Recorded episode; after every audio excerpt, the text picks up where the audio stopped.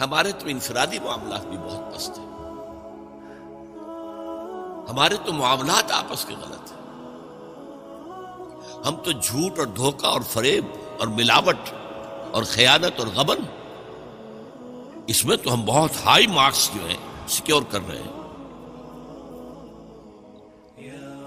جاج Bernard شاہ نے کہا، میں جب قرآن پڑھتا ہوں تو محسوس کرتا ہوں کہ اس سے بہتر کتاب ممکن نہیں۔ اور جب مسلمانوں کو دیکھتا ہوں تو محسوس کرتا ہوں کہ ان سے زیادہ ذلیل قوم کوئی نہیں۔ یہ گواہی ہم دے رہے ہیں۔ یہ محمد کے ماننے والے یہ ہیں۔ یہ ہے امتی محمد کے۔ جو اپنے پاؤں پہ کھڑے نہیں ہو سکتے، جو اپنے معاملات مینیج نہیں کر سکتے۔ بیکاری یہ، اور کہاں ہے وہ دین؟ کوئی ایک ہی دنیا میں دکھا سکتے ہو کہ یہ ہے دین آؤ۔ See with your own eyes this is دین الحق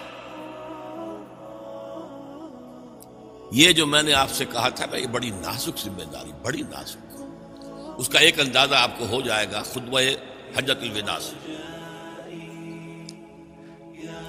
حضور نے جو خطبہ دیا اور وہ عظیم ترین خطبہ ہے تاریخ انسانی کا۔ آخر میں موٹی موٹی باتوں کو پھر دوہرایا دیکھو، عورتوں کا خیال کرو۔ عورتوں کے حقوق ادا کرو۔ دیکھو، غلاموں کے ساتھ نیک سلوک کرو۔ جو بھی تھی۔ پھر آپ نے ایک سوال کیا۔ اللہ بلغ تو لوگوں، میں نے پہنچا دیا یا نہیں؟ سوا لاکھ کا مجمع تھا۔ آج سے چودہ سو برس قبل۔ سوا لاکھ کا مجمع بہت بڑی بات تھی، بہت بڑی بات جبکہ ابھی اسلام صرف جزیرہ نمایاں عرب تک محدود تھا۔ آج بھی پہلے کبھی ہو جاتے تھے اٹھائیس، تیس لاکھ بھی۔ ان مینیجیبل ہو رہا تھا معاملہ۔ اب سعودی عرب کی حکومت نے کو مینیج کیا، پابندیاں لگائی تو بیس لاکھ۔ یہی ہے نا۔ سوا لاکھ کا بند اور اس کا نقشہ میں دکھا دوں۔ ایک ایک حرف آپ تین تین مرتبہ کہہ رہے تھے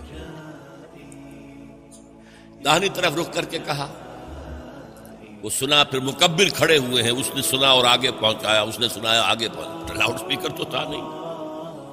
کوئی پبلک ایڈریس سسٹم تو نہیں تھا۔ پھر آپ نے سامنے رخ کر کے وہی بات فرمائی۔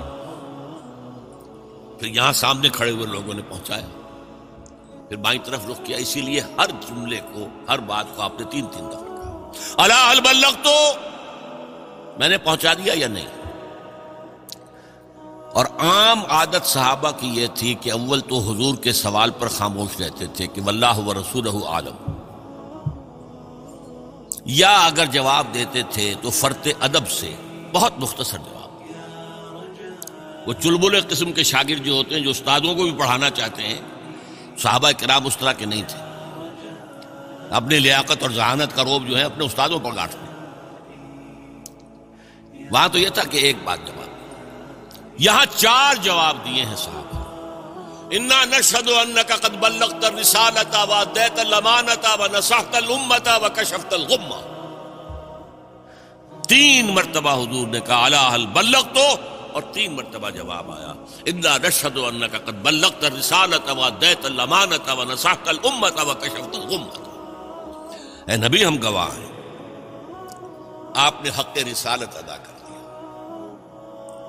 آپ نے حق امانت ادا کر دیا۔ یہ قرآن تو ہمارے لیے اللہ نے نازل کیا تھا نا۔ آپ کے پاس تو امانت تھی۔ آپ نے امت کی خیر خواہی کا حق ادا کر دیا۔ آپ نے ہر قسم کی گمراہیوں کے، اندھیاریوں کے، اندھیروں کے پردے چاک کر تین دفعہ یہ جواب لے کر انگوشت شہادت سے اشارہ کیا، آسمان کی طرف، پھر لوگوں کی طرف۔ اللہ مشہد اللہ مشہد اللہ مشہد اللہ تو بھی گواہ رہے، یہ مان رہے ہیں کہ میں نے پہچان پہنچا they can't sue me in your court on the day of judgment یہ میرے خلاف استغاثہ نہیں لا سکتے کہ میں نے پہنچانے میں کمی کی ہے۔ یہ مان رہے ہیں کہ میں نے پہنچا دیا۔ It was the sigh of relief جس کو کہتے ہیں، تیئیس برس کی محنت شاقہ کون کون سے مراحل آئے ہیں؟ یوم طائف بھی آیا ہے، تین سال کی۔ شیب بنی ہاشم کی قید بھی ہے۔ مارکہ عہد بھی ہے۔ احزاب بھی ہے۔ ستر مبلغین ذبح کیے۔ کیا کیا نہیں دیکھا، کیا کیا نہیں جھیلا۔ لیکن پھر بات کیا ہوئی؟ اب آپ نے آخری بات اللہ مشد اللہ مشد اللہ اور اس کے بعد فلی شاہد الغائبہ اب جو یہاں موجود ہیں، ان کے ذمے ہے کہ پہنچائیں ان کو جو یہاں نہیں ہے۔ میں فارغ میرے کندھے سے بوجھ اتر گیا اب تمہارے کندھوں پر اب اس غائب میں وہ بھی تمام لوگ شامل تھے جو اس وقت دنیا میں تھے اور وہاں نہیں تھے۔ شاہد اور غائب کا لفظ آ گیا جہاں سے میں نے بات شروع کی تھی، شاہد اور غائب، شاہد موجود۔ فلیبلغ شاہد الغائبہ اور غائب میں وہ بھی ہے جو قیامت تک آئے یہ ہے اس امت کا فرض منصبی۔